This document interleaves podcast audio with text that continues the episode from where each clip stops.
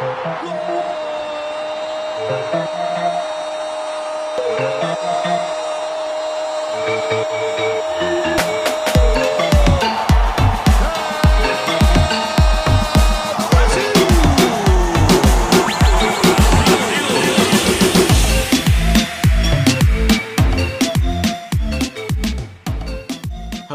and welcome back to the Smoking Snake podcast, episode 67 of the only English language podcast, all about Brazilian football.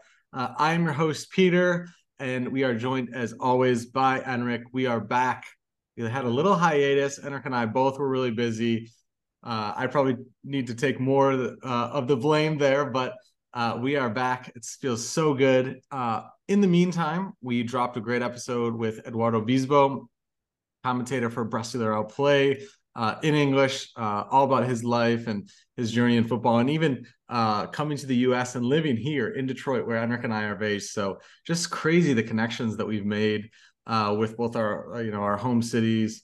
Uh, it's just it's just crazy, and it's just just just reaffirming the fact that I think that something really good uh, has come out of this podcast already, and I think more stuff will will come out. But um, before we jump into the episode, we've got a good one. So much to cover. Let's go to Enrick. Say hi, Enrick. What's going on, man? How are you? How have you been staying uh, busy in this time where uh, we took maybe I don't know, like a week and a half off, two weeks almost?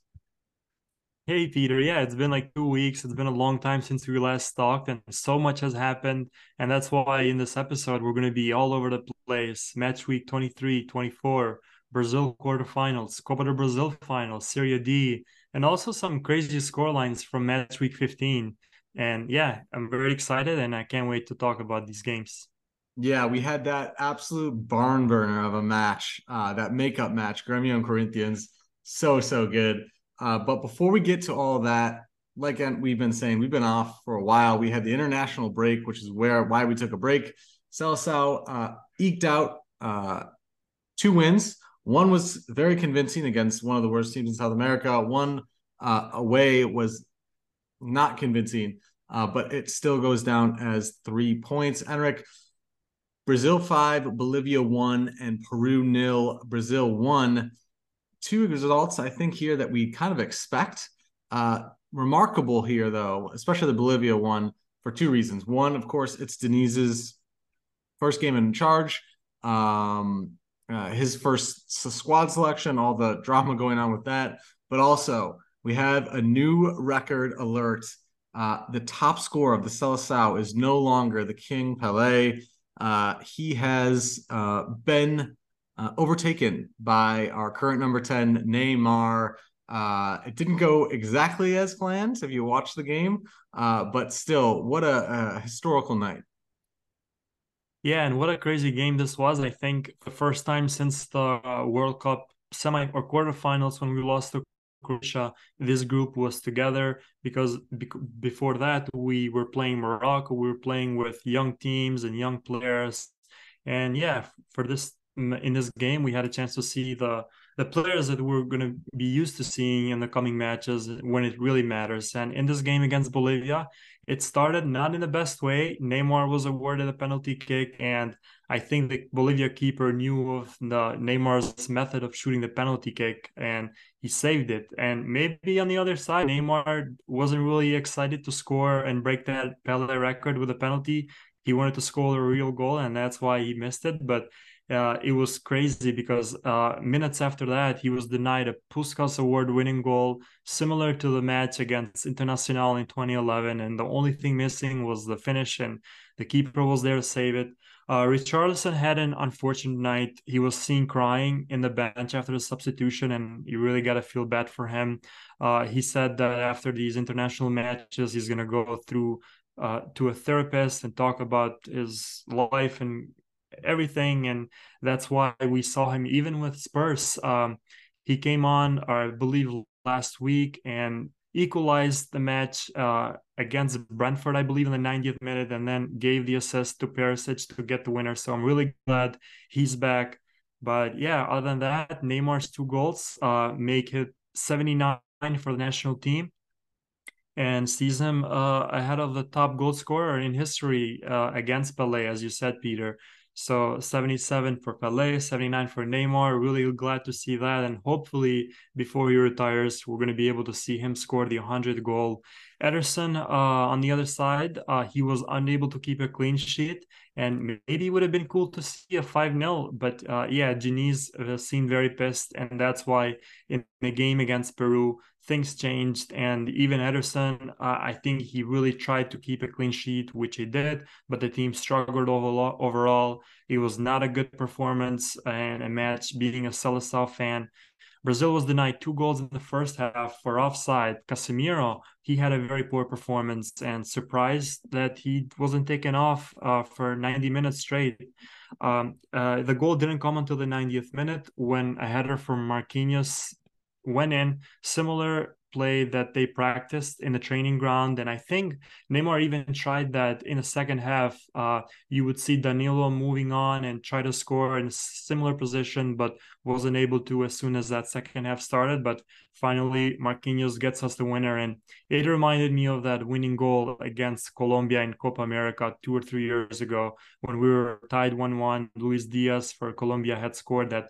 Uh, amazing goal and um, Casemiro came out of nowhere and got that winner. So again, two very contrasting matches. I'm very happy that we get the six points as Brazil sit first uh, in the table, uh, same as Argentina. So I can't wait to see how these matches will go, and hopefully Brazil ends up where they currently in in the table. Yeah, I, let's let's hope so. Two wins, uh, like you said, Argentina also with two wins. Um, kind of the only drag. I mean, the game against Peru was was not good. They are of course way from home, only three shots on target. Peru didn't make it easy on them, uh, but it just wasn't great viewing. Um, unfortunately, Andre getting no minutes. I thought he'd at least get make a cameo, uh, like you said, especially as Casemiro wasn't playing that well, uh, but uh, but not the case.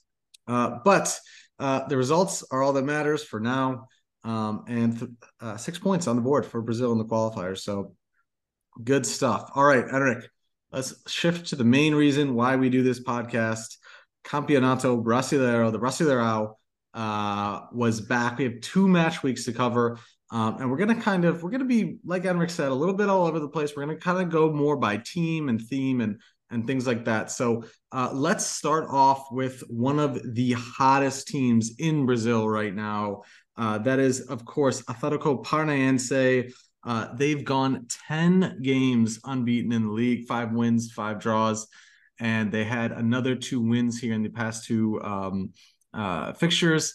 And let's start off with a uh, thumping. They gave Flamengo 3 0. Atletico visiting Flamengo, um, I believe, in the state just north of Rio, uh, Espírito Santo. Excuse me. Um, uh, Flamengo was the home team, but of course, their, their fan base extends far beyond Rio. Um, and they were playing this game here, but man, they got slapped. Yeah, they definitely did, and I was very surprised to see that because in the first round of matches, Flamengo had lost two one in Atletico Paranaense Stadium. So I thought that here maybe Flamengo will seek revenge, and it seems like it was completely the opposite. Atletico Paranaense was attacking from minute one. They had chances of scoring, and finally, in the 27th minute, a goal came from Cacá with a C for Atletico Paranaense. He gets a goal in the first half. And the second is not different because in the 67th, uh, Gabigol was sent off, second yellow. He, elbow, he elbowed the opponent in the face. I thought it was a bit harsh from the referee, but that's the rule. And he gets sent off. And maybe the game would have been completely different if he had had had not gone off. So uh, Atletico Paranaense uses this for their advantage. They score not one but two goals, one with Alex Santana, and then the 90th minute uh, penalty kick by Vitor Bueno. 3 0 victory for Atletico Paranaense, and huge credit to Léo Linck as well, the second keeper who has been substituting Bento for these couple last matches. He had a very impressive game, kept a clean sheet, and yeah, he did the impossible not to let Flamengo score.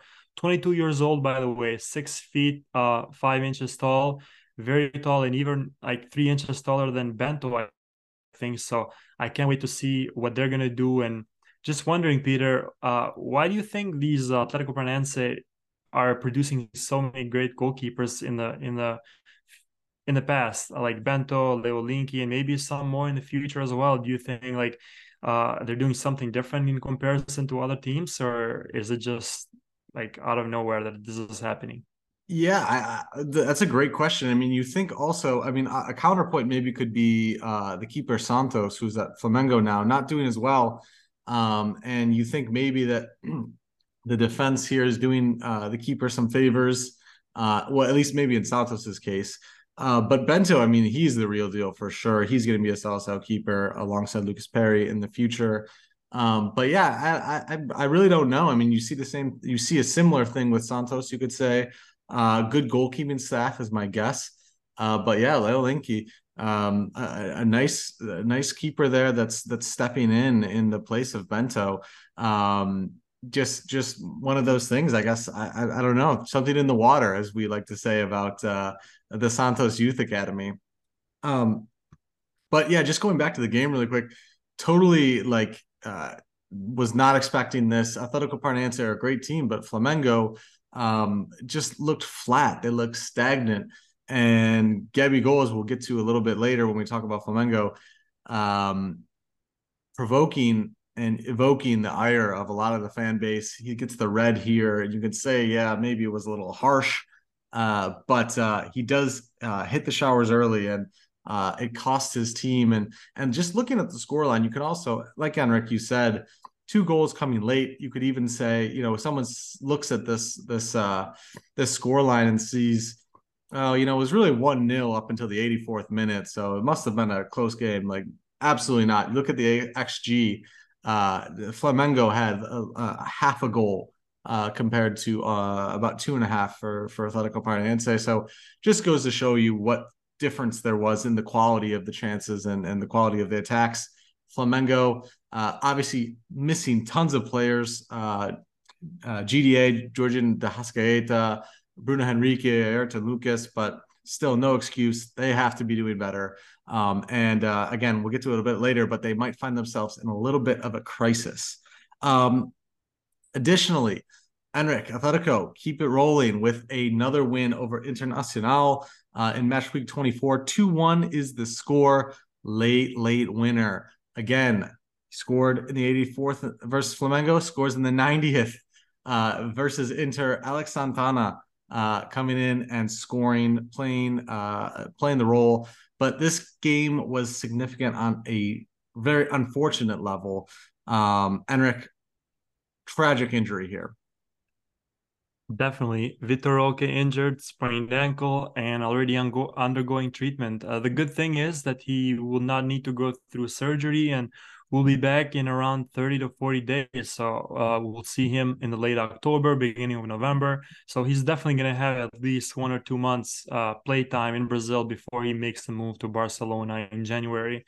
And uh, looking at the game uh, in the 24th minute, Eric, uh, he chests the ball up in the air, smacks it in, and there was no chance for Rochet to save that. Very good goal. But also on the other side, De Peña had a golazo from outside the box and he shot it with the outside of the foot. So he made it 1 1. But as you said, Peter, Alex Santana finally got the goal for Atletico Paranaense in the 90th minute after two uh, posts back to back. One that was by Thiago Heleno, and I believe the other one was by Canobbio. So they both hit the post. One hit the left, one hit the right, and finally that goal went in and very much deserved for Atletico Paranaense. Two wins in a row for them after uh, multiple draw, draws or ties in the last couple of matches. Finally, they're back in winning ways, and they do that here at home against a tough team. Maybe that a team that's not really doing great in the Brasileirão, but they are definitely doing so in the Copa Libertadores as they find themselves in. So Inter, they might they might be preparing for something big in the Continental Cups. You never know, but Atletico Paranaense so far doing an amazing job in the Brasileirão. Yeah, and I'm on record. I think they're a paper tiger. I don't think they're that good, and and yeah, it doesn't surprise me. But really unfortunate that injury. Shocking tackle um, to to Vitor Roque. And yeah, there was. I mean, people were assuming the worst. They thought that would have been his last game for Atletico Paranaense. Um, you know, but so hopefully he does uh, rejoin by the end of the season because we cannot let him leave Brazil like that. I mean, he's been tearing it up. Atletico, of course, have been performing on his his back, um, and he's been so so good. So, uh, best of luck. I'm sure he'll, he'll heal quickly. Uh, but uh, but really, just really unfortunate. if I were the guy that tackled him, I would have security around me 24 seven because uh, the, you know the Furacao fans will be will be hunting for that guy. Um, all right, so with that, Atletico jump Flamengo in the standings. They're up to six. Flamengo in seventh now. Oof, uh, their fans are not happy. But let's move it on to Sao Paulo. Uh, let's start in the Brasileirão. Uh, they also faced Inter this time in match week 23, and kind of eating my own words here. Inter come away with the win, uh, two goals, so kind of a comeback win in the second half.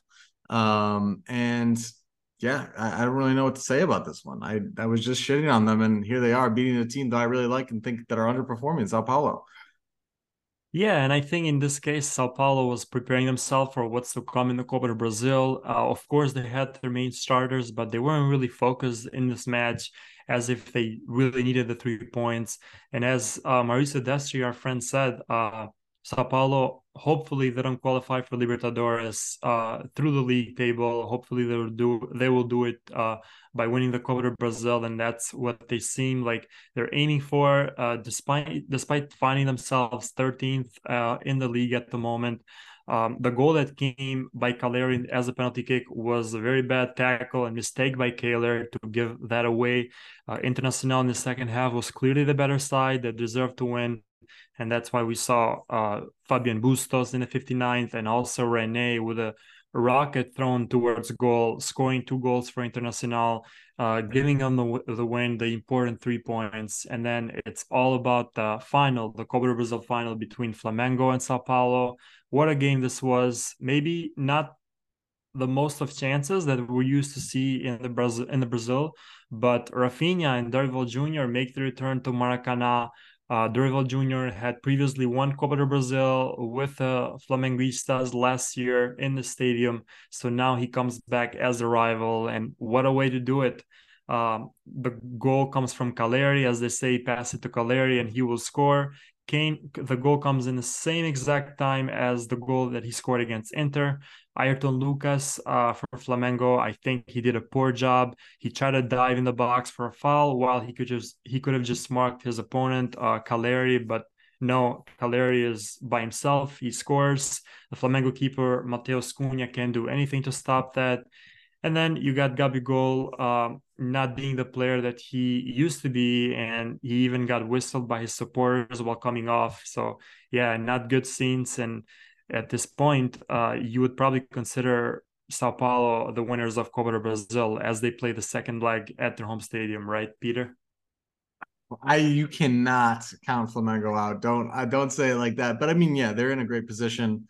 Uh, they have the upper hand, but a goal, just a goal uh, up on Flamengo, uh, despite their current crisis, despite the the clashes uh, with the with the fans.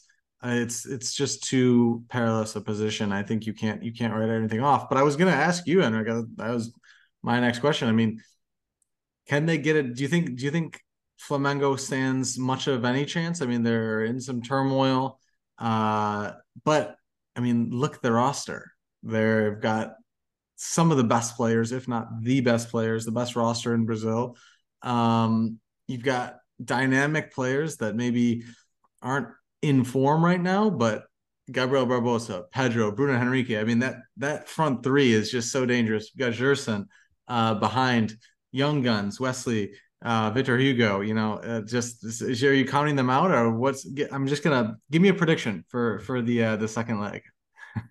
Well, for me, I always say that uh, wherever the game is played in the second match, they're the team that's probably going to get out as winners. And Sao Paulo will do that. And even if the game had ended 0 0 in Maracanã, I still would have thought that Sao Paulo was going to do it and they're going to win the Copa do Brasil. But now that they are in advantage, they have they have already won, and the fact that they will play in Morumbi, it's a very tough stadium to be in, and we all remember what happened against San Lorenzo and Corinthians. Both of these teams were in advantage, and when they played in Sao Paulo Stadium, they saw themselves knocked out. And I expect nothing less from Sao Paulo against a team like Flamengo that has been struggling so much since the beginning of this year in the Recopa, in the Club World Cup, in the Carioca, everywhere they've been in, they've sort of choke the finals or the games they've played against big rivals, and I expect nothing less. And yeah, I think there's no 90% sure that Sao Paulo will be the winners despite who Flamengo play in this game, even if they bring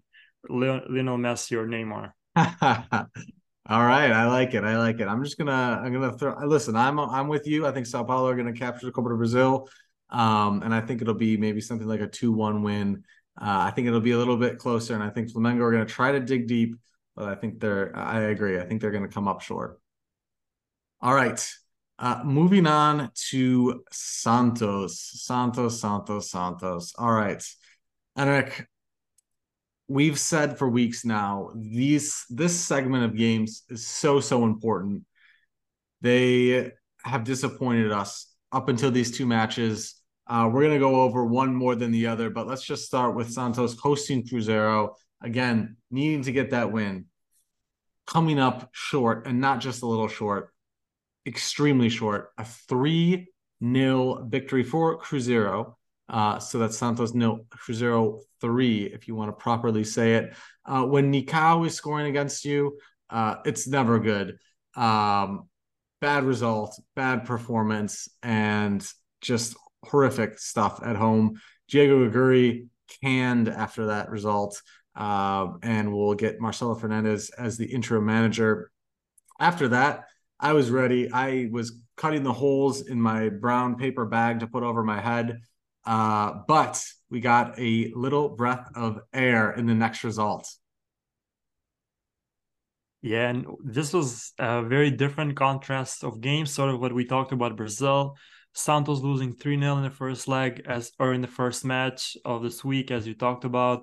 We've been talking about Rafael Cabral all year long, when he's gonna return, when he's gonna make the the play and do that play his game in Vila Belmiro since 2013 and he came back he made the return as a rival and if the 2-1 loss away from home was bad in the first round of matches that we talked about let alone what this 3-0 was going to be in our stadium so I got nothing much to say. Just very poor performance, especially at home. I expected Santos to at least get a draw, but then you get a surprise away from home against the Bahia team that had previously won, I believe, 4 2, and with Rogerio Ceni in charge. And this was going to be his first ever match in Bahia Stadium. So um, Santos started the game very dangerous right from the beginning. Marcos Leonardo hit the post in the first minute, but he was offside.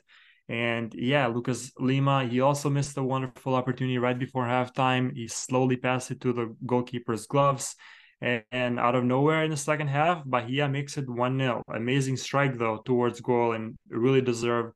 Um, our keeper, João Paulo, couldn't do nothing to prevent that. And it seemed like if we wanted to win, it was going to be in our strikers or attackers' hand. And that's exactly how it went. Marcos Leonardo had a header and gave Santos the equalizer. And even if the game ended 1 1, I think that would have still, still been good, despite us having the opportunity to get three points, which we did at the end.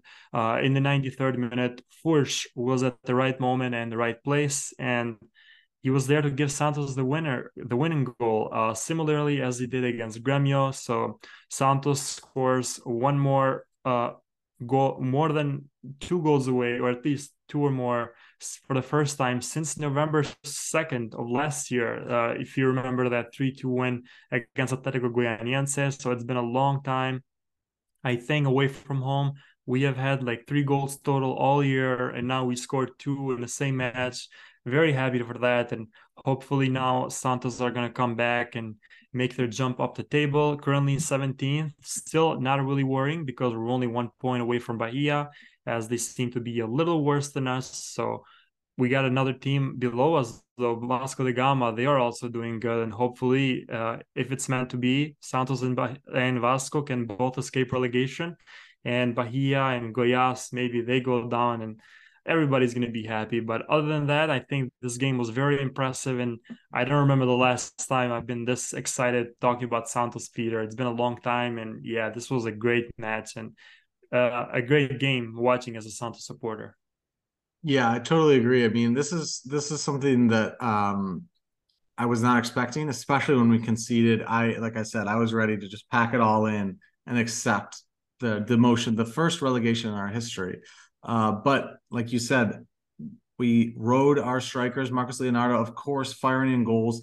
I was looking at some stats. Uh, I think he's scored the most goals of any Brazilian striker in all competitions this season. Uh, could be wrong, um, but one of one of Brazil's best. And uh, you know, we thought we was going to move to Roma this past window. Um, and he's not. Uh, he's going to stay it till at least January. And let me say, just we better be getting more than that 20 million that that Roma was going to give because this guy is is just insane. And then, like you said, Julio Furch, Argentine, comes in uh, from uh, Liga MX in uh, uh, I think it was at Atlas. Um, scored I think only two goals for us so far, but both have been last minute winners the, against Gremio and against uh, uh um, Bahia now. Uh, so crucial, just so clutch. He's Mister Added Time, uh, the Emperor as they call him. Uh, so good, and yeah, like you said, I mean, just this small win, three points, uh, but it really just it, it's done a lot for spirits. I think um, it's kind of made a hero out of Marcelo Fernandes, uh, the interim manager. Uh, some people really like him. Some people just think, you know, one result, it doesn't mean anything. I kind of got caught up in that. But uh, yeah, I think we do need a more long term option. But honestly, for now, uh, he might not be the worst the worst option. Uh, I'm seeing names floated around. Fabio Carille uh, coming in from Japan, um, even Jorge Sampaoli if he uh, if he leaves Flamengo, but I don't know about those guys. I don't even know that's realistic, but I I really think that Marcelo might be the least worst option right now. Um, he gets the win, I guess, against the team you'd expect us to beat, but maybe not away, and definitely not in our like this, you know, this year. So uh, we are just that one point behind them. Uh, it's still going to be tough. Vasco, we'll talk about them in a little bit, but they're surging. Goiás are kind of falling, but they're tough. And Bahia, they've been kind of off and on. So uh, we'll have to see where that goes. Yeah, and talking about the manager, I hope he stays as well. Uh, he was giving a little time here and there throughout the season and even last year, but I tweeted about this. I'm not sure if you saw it. Uh, his win percentage for Santos so far is 43.55%, and it's already better than what Odair Hellmann had with 32% and Fernando Diniz with 37 and also Cuca who remembers that impressive run in Libertadores uh, Cuca ended up with 40% winning probability so for Marcelo Fernandes to do it with his team or his players at 43 uh, it's very good I like the formation we played in I believe we had three defenders 3-4-3 or something like that and we had our normal strikers uh, Marcos Leonardo we had Soteldo. So I'm really glad to see both of these guys starting at the same time. And Julio Furch, I hope to see him as well from minute one. He's been always coming back or coming from the bench. So I can't wait to see what this guy can provide. Uh, if he scores goals in five minutes, imagine what he can do in 90 minutes. So yeah, it's going to be great. And hopefully Marcelo stays with us for a long time. Yeah, we'll, we'll, we'll see. He'll definitely be around behind the scenes on the staff. I, you know, we'll see if he stays in the head position. Um, all right, so new life into Santos. Uh, Fortaleza don't need any new life blown into them. They've got four wins from their last five, including these two wins in match week 23 and 24, beating some high profile Sao Paulo teams, uh, Corinthians uh, in, in t- match week 23 and match week 24. They beat uh, Sao Paulo uh, Lucero or Lucero, I'm not sure. It's Lucero actually, uh, leading the way, two goals in each of these games. Really impressive stuff from him. Fortaleza team, they are no joke under Vojvoda. No secret that I'm a big fan of his. Um, they are dangerous, huh, Henrik? Yeah, they definitely are. And a player that's also coming back to his glory. Uh, it's a former Santos player, Marinho, who's been amazing ever since he moved to Fortaleza, and I'm really glad to see that because he deserved it. He deserved playing time, and he deserved more faith in him, and that's exactly what he can provide. Maybe he didn't score against Corinthians or Sao Paulo, but you would always see him and with crazy shots and crazy chances. So I'm very glad for Fortaleza that they're doing good, but also Marinho, a player that I really remember as a Santos supporter. Yeah, and and um also in, in match week 23, uh we got a little taste of the Copa Sudamericana uh semi-final between Corinthians and Fortaleza. Uh, Fortaleza getting the better of them here, so we'll have to see if Corinthians can do uh, can do anything against them in the semifinal. Fortaleza, I know, would love to get their hands on a trophy uh, as they continue to really impress and move up the the tiers of Brazilian football. I, I mean, of course, they've got the loyal fan base, the incredible stadium, uh, incredible environment, but uh, you know, on paper, you wouldn't really think of Fortaleza as a big Brazilian club uh, in terms of you know past glory on a national scale or even international. Uh, but it looks like they could be heading for that. So again, really, really impressive stuff from them. Vojvoda, you know, great. I'm a huge fan. Disappointing from Sao Paulo, especially at home. Uh, the one, I guess, uh, positive you could say is also maybe washed out by the fact that he also missed a penalty. But James Rodriguez scores for Sao Paulo, uh, although he missed the penalty earlier. Um, and uh, yeah, he's left on the bench for a few games, didn't even come off the bench. So he's kind of been um, uh, I don't know. Uh, we're gonna have to wait to see what the full, you know, effect of that transfer was going to be. It was a big name coming in with a lot of expectations, but I don't know that he's really lived up to the hype yet. Yeah, and even before he had that chance of a penalty kick, I was even thinking to myself the three signings that Sao Paulo has brought in. Lucas Moura, he has been like fire so far, 10 out of 10 performances. But then you got to compare James with Pato because Pato, honestly, he's been scoring goals, but he hasn't really been good for Sao Paulo either. So I was thinking, who's been doing worse so far? And, I thought to myself, yeah, it's got to be James Rodriguez. No goals so far, or maybe he had scored before, but yeah, he hasn't done great. He was the reason why they got eliminated uh, from the Sudamericana after that penalty kick miss. And then he missed the penalty here once again. I'm glad that he at least had the chance to score, but it's now looking good for James Rodriguez. And he's got to step up his game. And you would even think that these could be the reasons why it didn't turn up well when he was at Everton and Olympiacos, everywhere he went ever since uh, playing for Real Madrid. So yeah, things has to change, and hopefully we see a James goal uh, in the Copa do Brasil coming up in the in the finals. So yeah, that's all I got to say about him. yeah, hundred percent.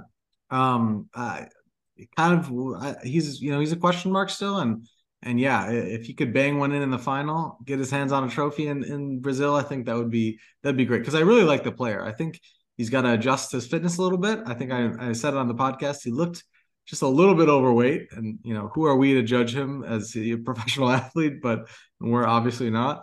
But uh, but yeah, just maybe a little bit. But we'll see if he comes true or comes good. Um, all right, Red Bull Bragantino again, two wins here uh, underrated team, you could say, uh, a team that doesn't have a lot of pedigree in terms of uh, national success, and they found themselves. We we keep laughing about how far up the table they're. They're in fourth now. They got three wins in their last four, undefeated in their last four as well, and uh, they beat uh, America, which is maybe you'd expect, but also Gremio, who are just above them in the table in third place. Uh, really nice wins here. Yeah, and I don't know what Red Bull is doing differently. We saw him in the Campeonato Paulista. They weren't promising. Even their keeper, I forget his name, Cleiton, he had a big mistake in a game that they played, I believe, against Ituano. And now he's been popping up. Uh, two goals for the Red Bull against Gremio, keeps a clean sheet. Uh, the same thing happens against America, and we got Lucas Evangelista scoring for Red Bull again. So I'm really happy to see that a Sao Paulo team that maybe we don't hate, but we're happy to see them advance and hopefully they even pass Palmeiras, who currently are in the second position. So yeah, Red Bull has been doing too too well.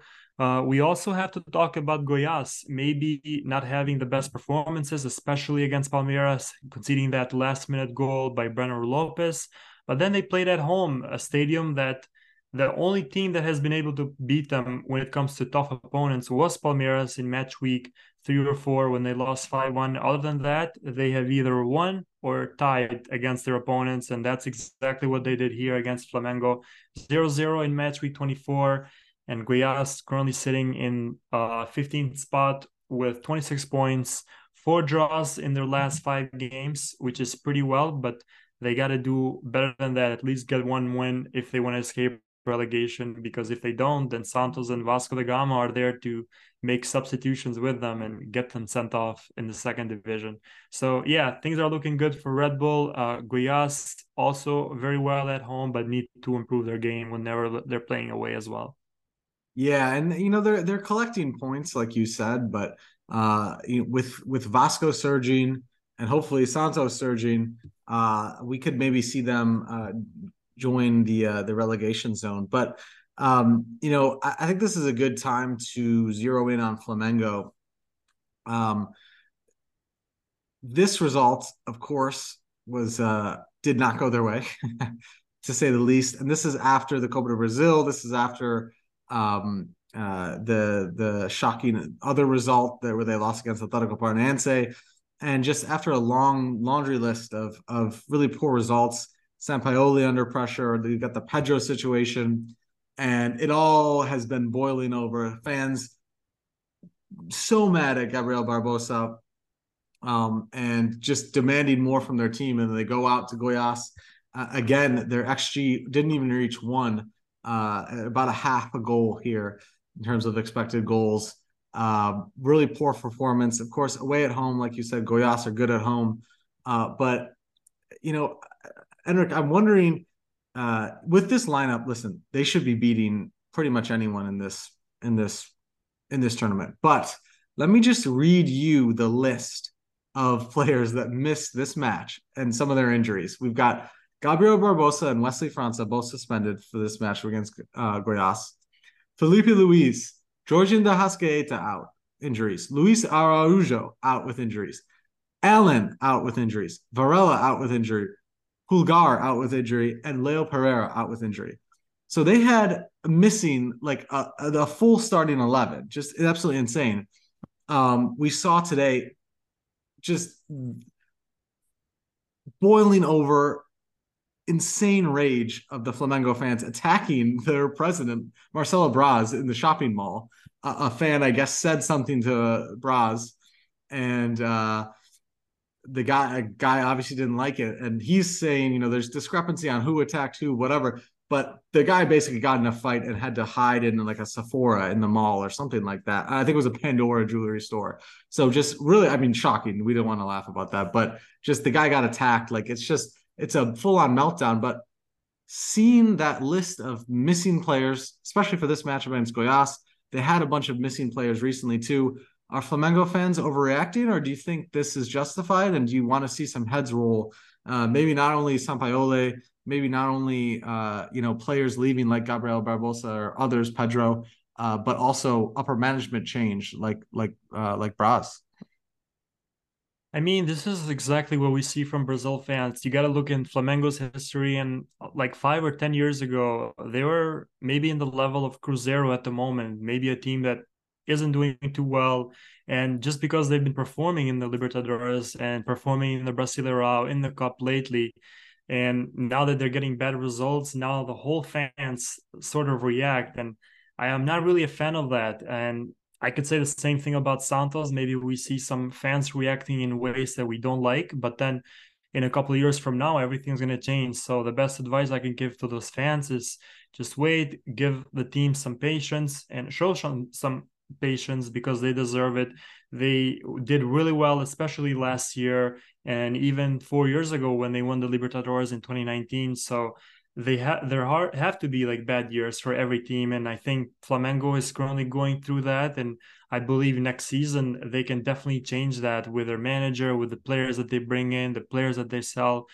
And yeah, I think the season is pretty much over. All they got to do for now is at least qualify for Libertadores, and then everything they can sort of build up for next uh, year and see how everything can go from there. Yeah, and I think well, certainly they'll be they'll before they want to think about that, they'll be thinking about the Copa de Brazil. But um uh Enric's already written them off. But um, but uh, no, um, yeah, you're right. I mean, things can get stagnant. You know, they say a coach has a life shelf, uh, uh, a shelf life, excuse me. Um, but you know, players can as well, and and things are always changing around them. Their life circumstances. These are not just you know robots or, or you know um, code on FIFA. These are human beings. Um, and you know, we've seen the the trials and tribulations of Pedro. Of course, Gabriel Barbosa is a volatile player and a um, you know can be a dramatic player at times. Um, a lot of these guys, Bruno Henrique has been through a lot.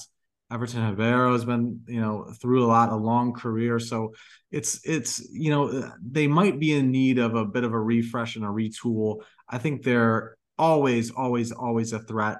Uh, but you're right. I mean, you got to have these kind of down years. Um, one, if only to appreciate the years where you're on top of the world. So, uh, Flamengo fans, of course, overreacting uh, in terms of you know attacking their coaches and and, and managers and administrators. But uh, I think that probably there will be some dramatic changes, um, both in the roster makeup and the coaching staff, and uh, we'll have to see where it goes. And it's just um, Flamengo, uh, you know, it's it all is all it's it's not as bad as it seems. And also, just looking at the table here, they are in seventh, but they're only four points away from second. So so again, yeah, not not the worst thing. And uh, depending on how things go and who qualifies where, uh, they could even stay in seventh and still qualify for Libertadores play-ins. So.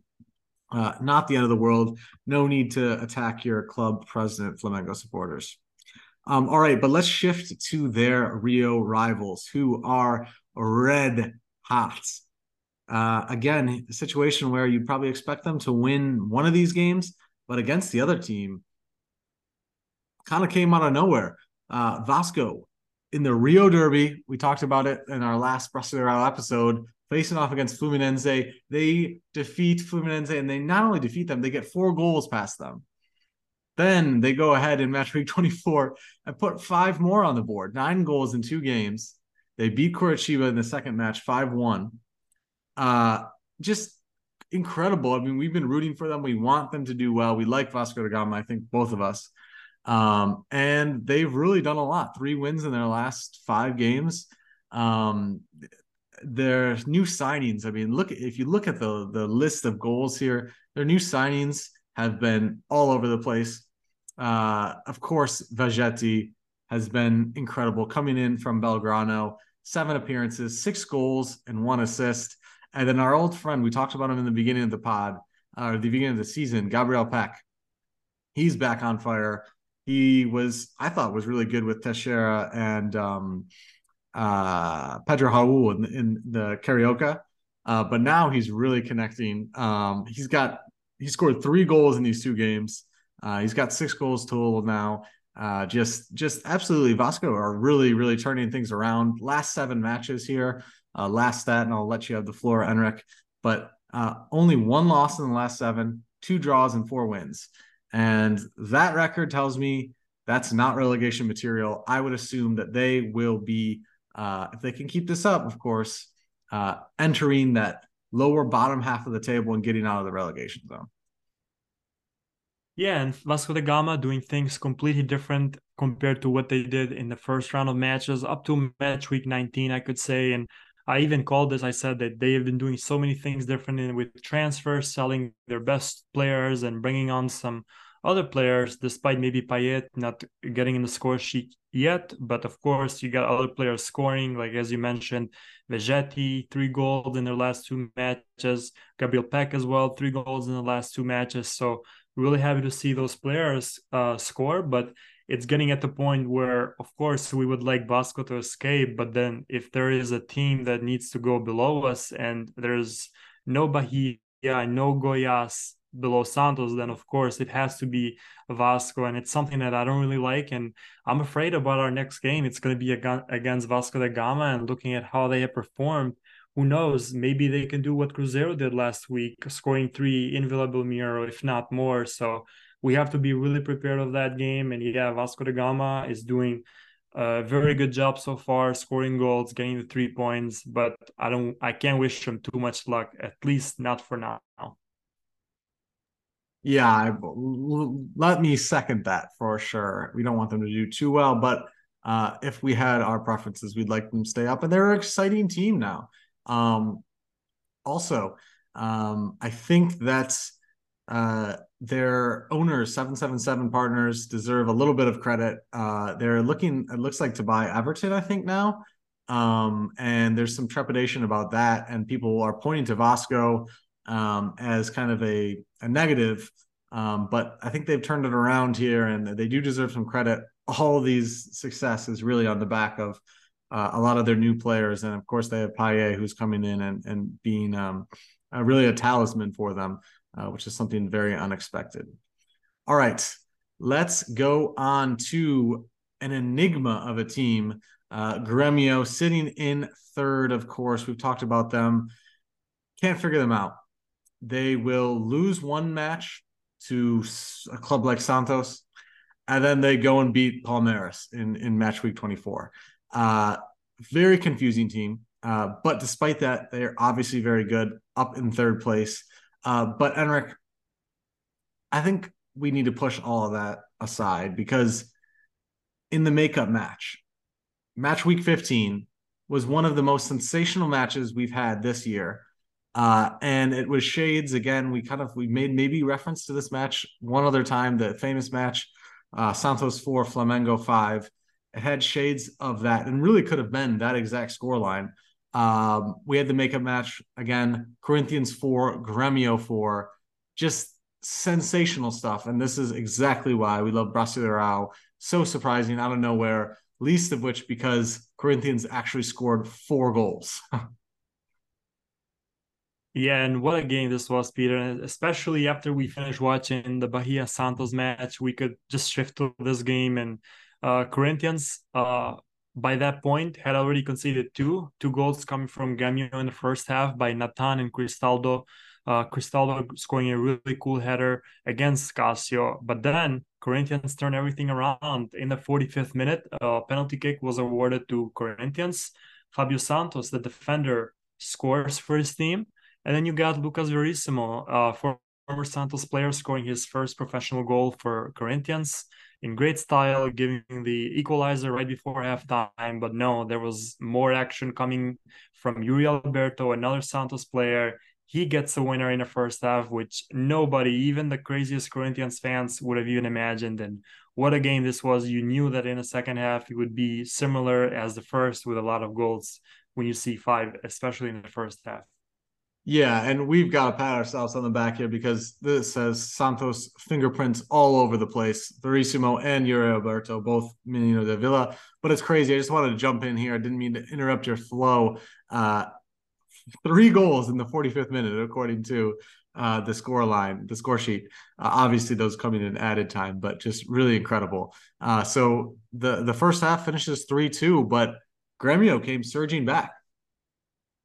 Yeah, they definitely did. Uh, in the, as soon as that second half started, Gremio thought, okay, if Corinthians can score three in six minutes, we can do the same thing. Maybe at least get one early in the second half, and that's exactly what they did with Everton Galdino. He equalized everything, and Luis Suarez in the 58th, he took the advantage for his for his team once again. 4 3 for Gremio, and then Giuliano gets the equalizer in the 67th. Unfortunately, we didn't see more goals. You talked about the Santos uh, Flamengo match in 2011. This could have ended a similar way with Gremio being denied a clear penalty kick after a handball by Yuri Alberto. I don't even know what VAR was doing there. There was not even a revision by the referee. So big mistakes. And you could argue that Gremio were up three points, but at the end, you got a feel for both teams. I think they both deserve to win. They both deserve to lose. So a, a, a tie at the end, one point each, uh, has to be a really good result. And it's funny how this game was postponed and we had to wait like seven weeks or eight weeks more to see eight goals being scored in a single game. And then Gremio, if they didn't score that against Corinthians, uh, at least they got the winner last night against Palmeiras. One goal was all they needed. and they got the three points against a tough rival in which they were demolished in the first game i think 3-1 or 4-1 so i'm glad to see gremio get three points against a tough team and put palmeiras down the table as much as possible yeah we definitely want that especially with uh with Fogo dropping two games in a way uh, in a row excuse me um but yeah, yeah. What what'd you make of that that penalty call? Because looking at it looks like that should have been a pen. Um, just one of those things. I mean, we've talked about it a few times before. Sometimes it just feels like there's some person with the marionette thing pulling the strings. I don't really know what to say about that. You know, I, I just it looked like a handball. I guess the deflection. I I don't know. I don't know. I don't really know what to say, Gremio fans. It's it's it's just one of those unfortunate things. But I was just happy to see just the excitement of the match. And yeah, I think I tweeted at you or texted you or something. I just said, "Wow, this is after the Santos match too. What a night! What a night of football!" And just again, Brasileirão, man, the best in the league, uh, in the world, best league in the world. Wow. Um. All right.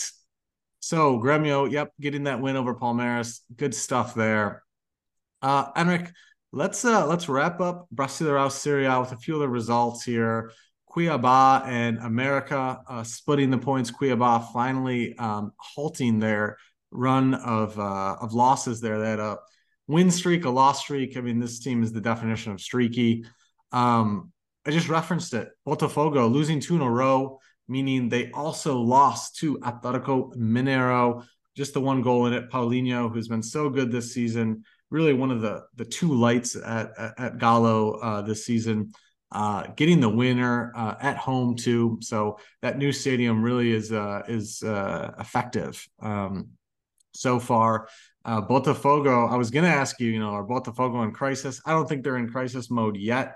Um, they're uh, we'll talk about it in a sec, but they'll they'll kick off uh, in match week 24, right after we wrap this pod up.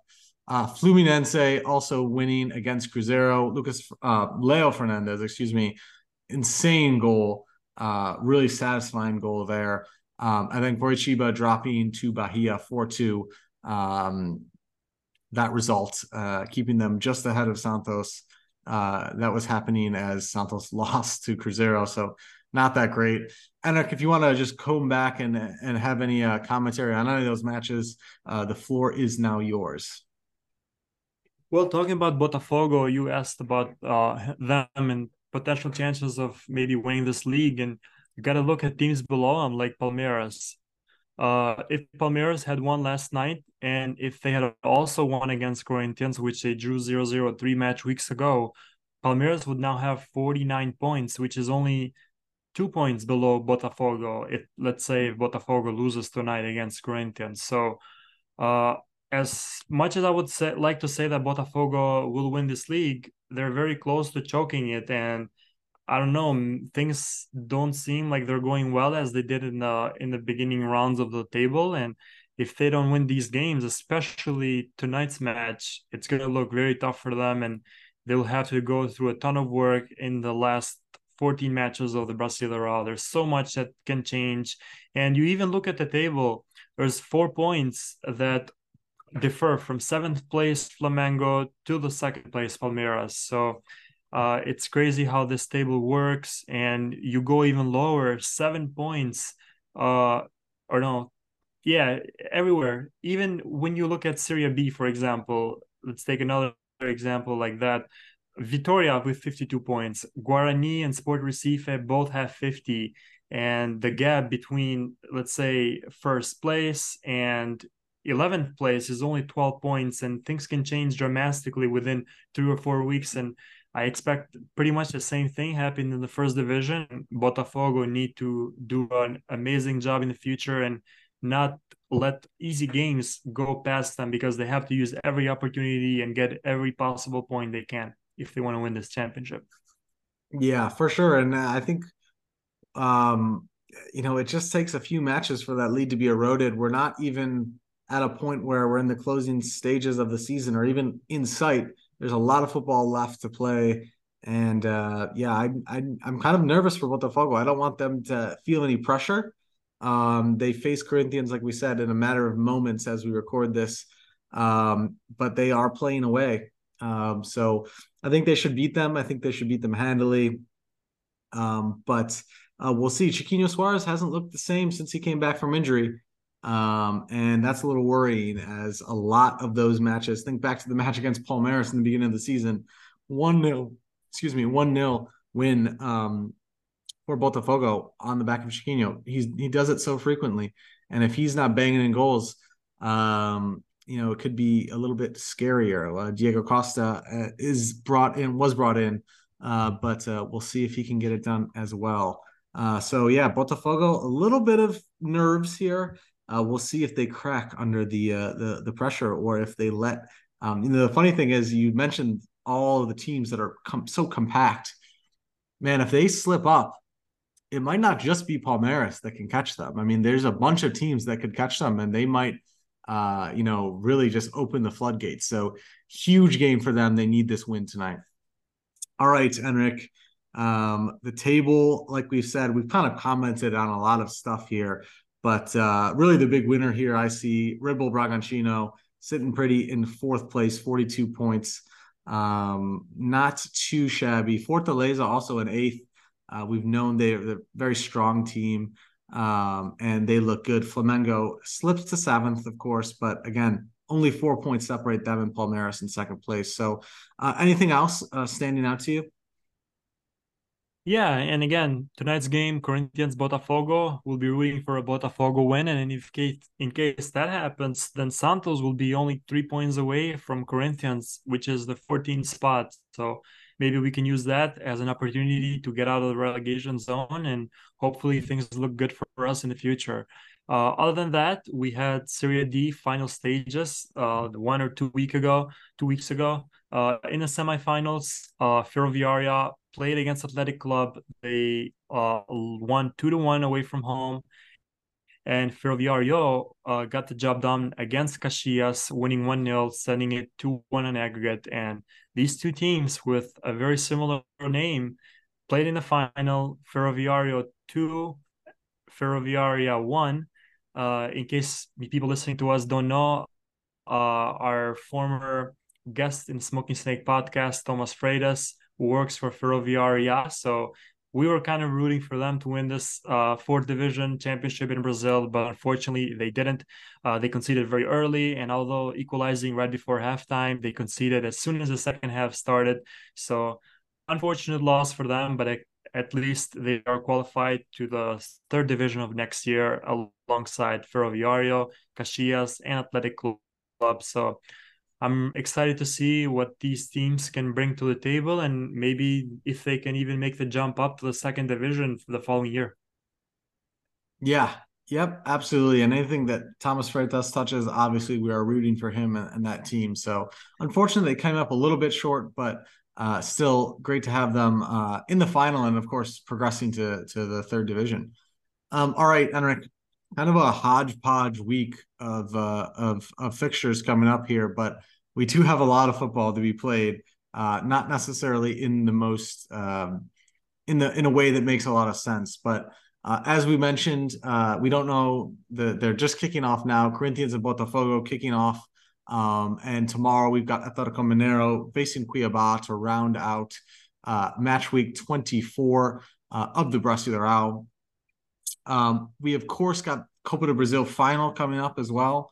Uh, match week 15 on Monday. Uh, another makeup match, America versus Vasco. Another great opportunity for Vasco to grab three points there. Man, that's that'll be huge, humongous. I believe that would get them out of the relegation zone. Um, I could be wrong though. Um, and then Sao Paulo later in the week on Wednesday versus Coritiba. Again, makeup match, uh, 22nd, or excuse me, match rate 22. Um, that's that's going to be um, another good game, uh, and we'll see if Sao Paulo can uh, can do anything, especially with uh, the Copa do Brasil.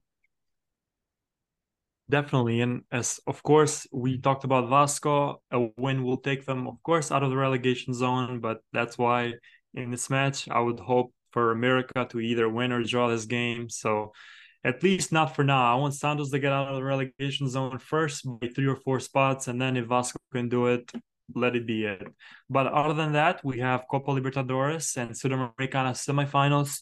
Fluminense will be playing against Internacional, the Boca Juniors uh, against Palmeiras, uh, LDU Quito against Defensa Justicia, and also the game that you mentioned earlier, Corinthians Fortaleza. Uh, Fortaleza have been in a very hot run lately, and they even beat Corinthians uh, in the in their last game. So I think something the opposite direction will happen here, and we're gonna see either Corinthians win or tie. And I won't be too surprised if that happens. Uh, last time they played in the stadium was a one-one uh, draw after Corinthians match, and I believe match week seven or eight in the Brasileirão. So yeah, I think Corinthians will look forward to do the opposite of what happened last week and aim to win this game. All right, yeah, and and just to be clear, that that Fluminense versus Inter match is on Wednesday. Uh, the following day on Thursday, Boca play Palmeiras. Um, Sudamericana Tuesday is the match uh, for Corinthians and Fortaleza, and Wednesday is uh, Liga de Quito versus Defensa y Justicia. So uh, that is the kind of um, patchwork uh, grouping of matches this week, but a lot of really exciting stuff. Oh man, I cannot wait for the continental competitions. Uh, it's going to be great, and of course, like I said, Sunday Copa do Brasil final. It's always great when a trophy gets awarded, and I think uh, for our uh, our good friend Mauricio Destri, I think we might be in uh, Sao Paulo's corner. Um, but uh, sounds strange to say as Santos supporters, but uh, but we'll, we'll have to see. All right, Enrick, great episode, great to be back. Uh, thanks everyone for listening. Uh, have a great night.